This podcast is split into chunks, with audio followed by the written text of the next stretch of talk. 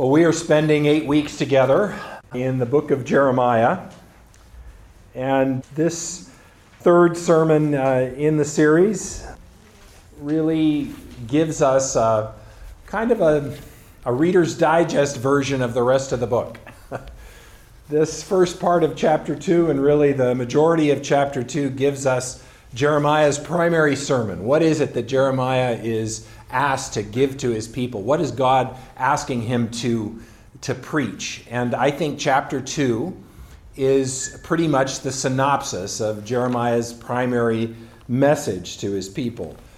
Prophets are people in the Old Testament who stand in that gap between God and God's people and try to direct their attention back to their source of life, to remind them of how they find meaning and coherence in their identity in God. And Jeremiah is clearly one of those who is standing in that gap and calling people to acknowledge the presence of God. And so we're going to look at chapter 2 today, verses 1 through 13, and listen for the word of God as we listen to Jeremiah's sermon to his people and what God tells him to say.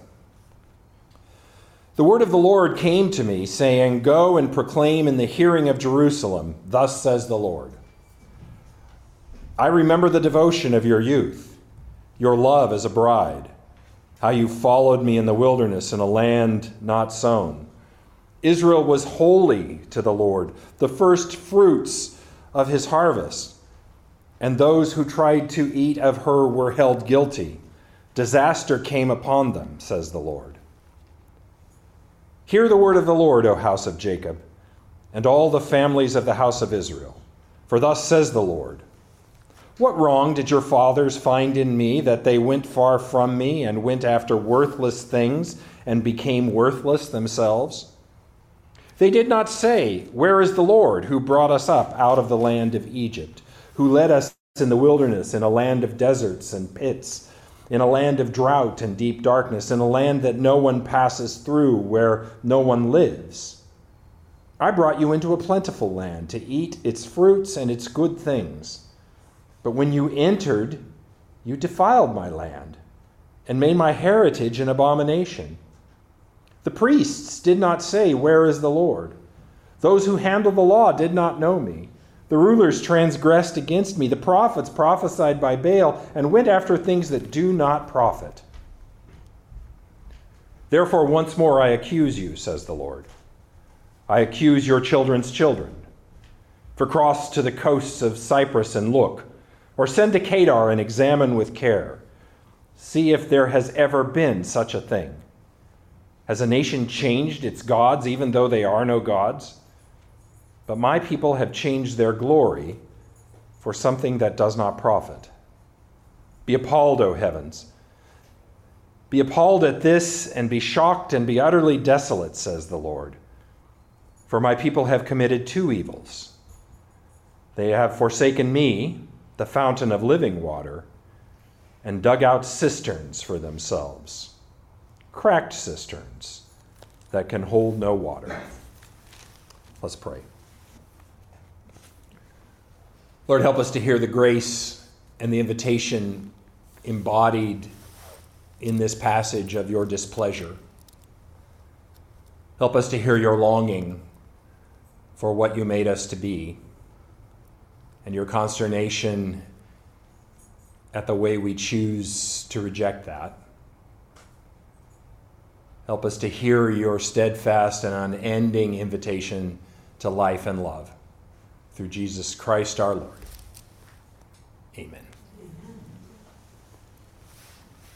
So I have to say that one of my kind of anecdotal observations about my time in pastoral ministry, and it has been significant, is that if I was to make a conclusion about what often brings someone in to talk to me, or the conversation that I have with someone on an airplane when I tell them I'm a pastor, or whatever it is, is that often the first question that is asked is, you know, I've always wondered if such and such is really a sin.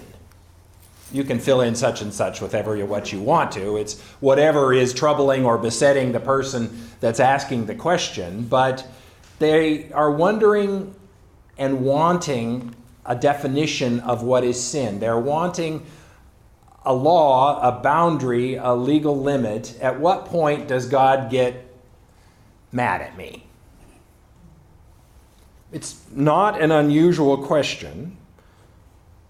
It's something that I hear quite often, and I'm, I'm always taken with it because it's as if someone's saying, Give me a boundary.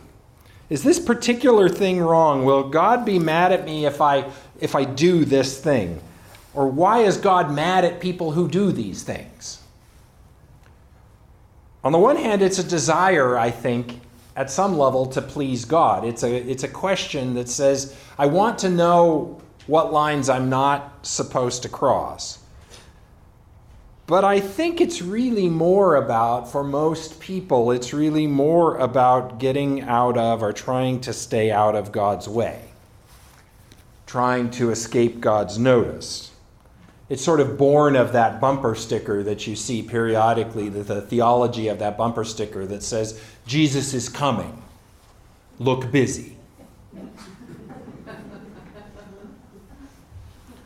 Stay out of his way, fly under the radar, keep cool, and you won't have to worry about God's wrath.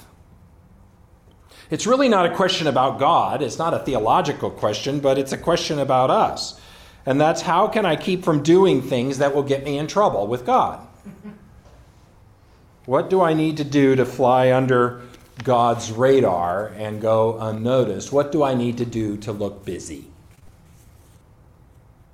And it's the wrong question. Or if not the wrong question, it's certainly not the question that we ought to start with. Because it puts all of the responsibility on us, and it really isn't ever about a relationship. It's about appeasement and staying out of the way. And so, thank God that Jeremiah was listening and really invited people to ask a different question. Jeremiah gives us another question, and if it's not at the top of the list, it's close to the top of the list of the questions that we ought to be asking if we're truly interested in a relationship with God. And that question that Jeremiah poses, that God asks him to ask, is Where is the Lord? Where is the Lord? Where are you, Lord? How can I find you? How can I be with you? How can I rest in your presence? Where are you? Help me to see. It's a question that acknowledges what St. Augustine says on the first page of his Confessions, where he is talking about faith and developing a, a theology of relationship with God. And in his Confessions, on the very first page, he says, For you made us for yourself, O God, and our hearts are restless until they rest in you. And the text of chapter 2 in Jeremiah is kind of an exposition of this truth of restlessness and the way we handle the restlessness that doesn't get us anywhere. Because God asks a question in this text How come no one is asking the question, Where are you, God? And he articulates God's question to us How come you're not turning toward me? It's not like I haven't made myself known to you. And if you look at the, and let me just kind of take us through what I, what I just read. You look, first of all, at verses 2 and 3, and, and it's really, I remember our relationship in the wilderness.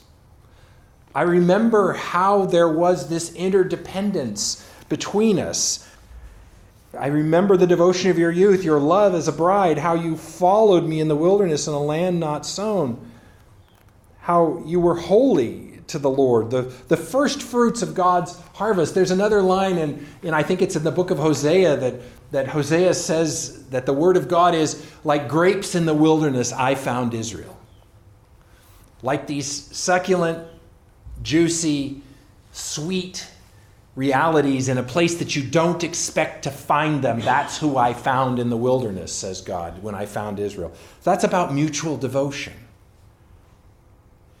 And what Jeremiah goes on to say here is God's word that all who ate of it were held guilty. In other words, all who ate of Israel were held guilty. Uh, they, they depended on me and I protected them. But then the other shoe drops. This is what happened. This is the history that we have a rescue from Egypt, a deliverance from the wilderness into the promised land. But you went away from that, says God. And so the question is asked what wrong did you find in me? That you went far from me and pursued worthlessness and became worthless. And that's what happens, is that we become the thing we go after. We usually get what we want, and we become the thing that we go after. And sometimes that does not profit, but only diminishes. And so God asks, What wrong did you find that you pursued worthlessness and became worthless? How is it that you became what you began to imbibe? And you're not asking the right question, says God. And no one's asking the right question. You're not remembering our history together and the, the, Exodus. You're not remembering the things that are most important about what we were about and what happened.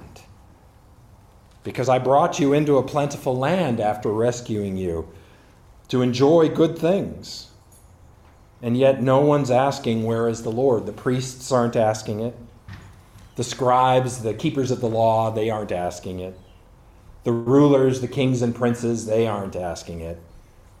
And not even the other prophets are asking it. You're not asking, Where is the Lord? Your leaders are not leading you, and they are instead going after things that do not profit and coming up with solutions to the impending disaster that's coming on you that aren't going to work. And if we read the rest of chapter 2, we see all of these descriptions of the way that the leaders of Israel were trying to play power politics with the great powers of the day, Egypt and Assyria, to head off an invasion by Babylon, trying to get protection, selling off parts of their soul to the, to the powers greater than themselves to try and get protection from Babylon. And so it says, What then do you gain by going to Egypt to drink from the waters of the Nile? Or what do you gain by going to Assyria to drink from the waters of the Euphrates? Your wickedness will punish you, and your apostates will convict you. It won't work. It won't work at all. And that's what Jeremiah goes on to say in verses 9 through 13. For God is asking the question, Tell me what I'm to do. Because look around, this is absurd. Has a nation ever changed its gods, even though they are no gods? And look around, cross to the coast of Cyprus and look, send to Kedar and examine with care. Has there ever been such a thing? It's God's consternation over this. But you have exchanged glory, what is heavy, what is substantial. That's what glory means in kavod, is glory in Hebrew. It means heaviness, substantial, something that, that has weight. You've exchanged your glory for that which does not profit, that which is like the chaff that's blown by the wind. And guess what you've done? You've forsaken me, the fountain of living waters, and dug out cisterns for yourself Cisterns which end up being cracked. And so when the rain comes, they don't hold any water. Your solutions are not ultimately solutions. Look again, there's a bigger solution. And as I listen to the texts, you know, and I choose these texts, I mean, it's not like I'm not familiar with what's going to be read, but sometimes when they're actually read, I hear them in a way that just says, wow, this is right. this is this is exactly what we should be reading today. And today I heard the, the sense of this cistern, this hole that you dig, is not unlike the hole that you dig to capture an enemy. And that's what the Proverbs are saying. You, he who digs a pit falls into it, and he who sets a stone rolling, it rolls back on him. You're foolish. Your attempts to make your life work aren't working. And it's like digging out a cracked cistern and expecting to find water there after the rains, and it's not there. And so I read all of this and I ask the question that is asked of me what is sin? Or is this particular thing a sin? And I, I see an answer to that question that's more general in this text. Do you want to know what sin is?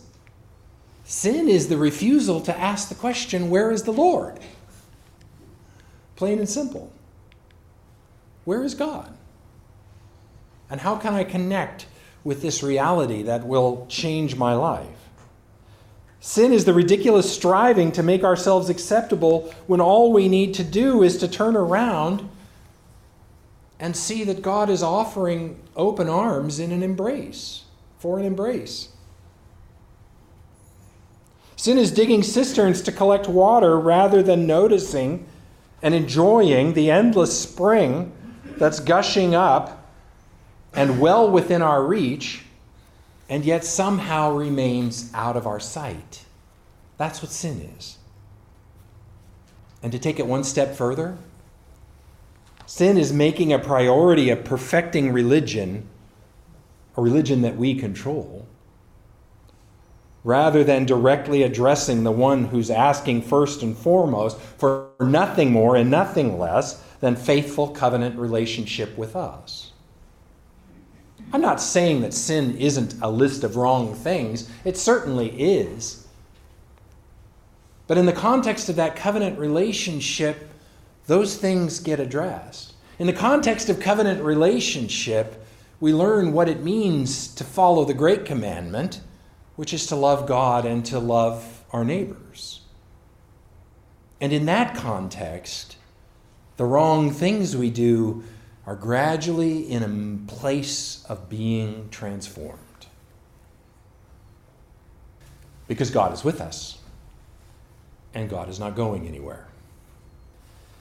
I have a, a, friend who's now retired. He used to be pastor most recently of the Friday Harbor Presbyterian Church. His name is Joe Bettridge. And Joe, in his the early years of his career, he's about 10 years ahead of me in this saga and career of pastoral ministry. And um, in his, the early years of his career, after graduating from Fuller Seminary, he went to Alaska. He became a pastor first of a village church in Alaska. I don't know which village it was, but working largely with an indigenous community, a, a native congregation. And then he went to uh, the town of Wasilla and was there before he moved back to the, the lower part of the continent. into Arizona, of all places. Can you imagine going to uh, from Alaska to Arizona? But uh, he went from Wasilla to Tucson. That's about making a big change uh, and longing for the sun, I think. He told me the story. We had lunch recently. He told me the story of sitting with a, a group of uh, Tlingit elders and they were talking about a particular experience where God seemed close to the congregation. And then in Tlingit, I don't know how good his Tlingit was, but in Tlingit, he gave me an expression that these elders taught him. And I couldn't reproduce it for you, but it's that wonderful sound of, of a language that seems to be all consonants uh, and no vowels, rhythmic and wonderful. But he said the, the phrase meant this Jesus is thick in the room. It's exactly what is being talked about in the Hebrew scriptures when they use the word kavod, glory, heavy. It's an undetectable in some ways, but absolutely apparent reality of God's weighty presence. Jesus is thick in the room. It's about noticing really what is always true.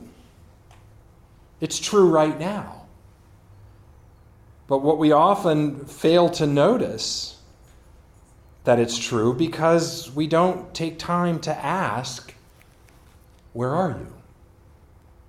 And thus time to hear that question answered with the same words that it's always answered I'm right here. And it's a pretty important question. And maybe even our primary prayer. And while there may be times when we doubt it, and there certainly are, there may be times when it feels like God is absent, we need to keep asking the question. Because Jesus is thick in the room. And the answer will always be the same I'm right here. And I'm with you always, even to the end of the age. Let's pray. Lord, help us to stop, to make that slight shift in our perspective, and to notice what is always true, and that is that you are with us. And then by the power of your Spirit, let that guide us into a place of confidence and a deliberate attempt to love you and to love others.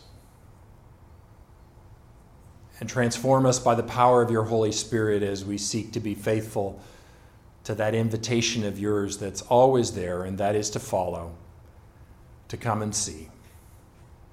For all of this, we pray in Jesus' name. Amen.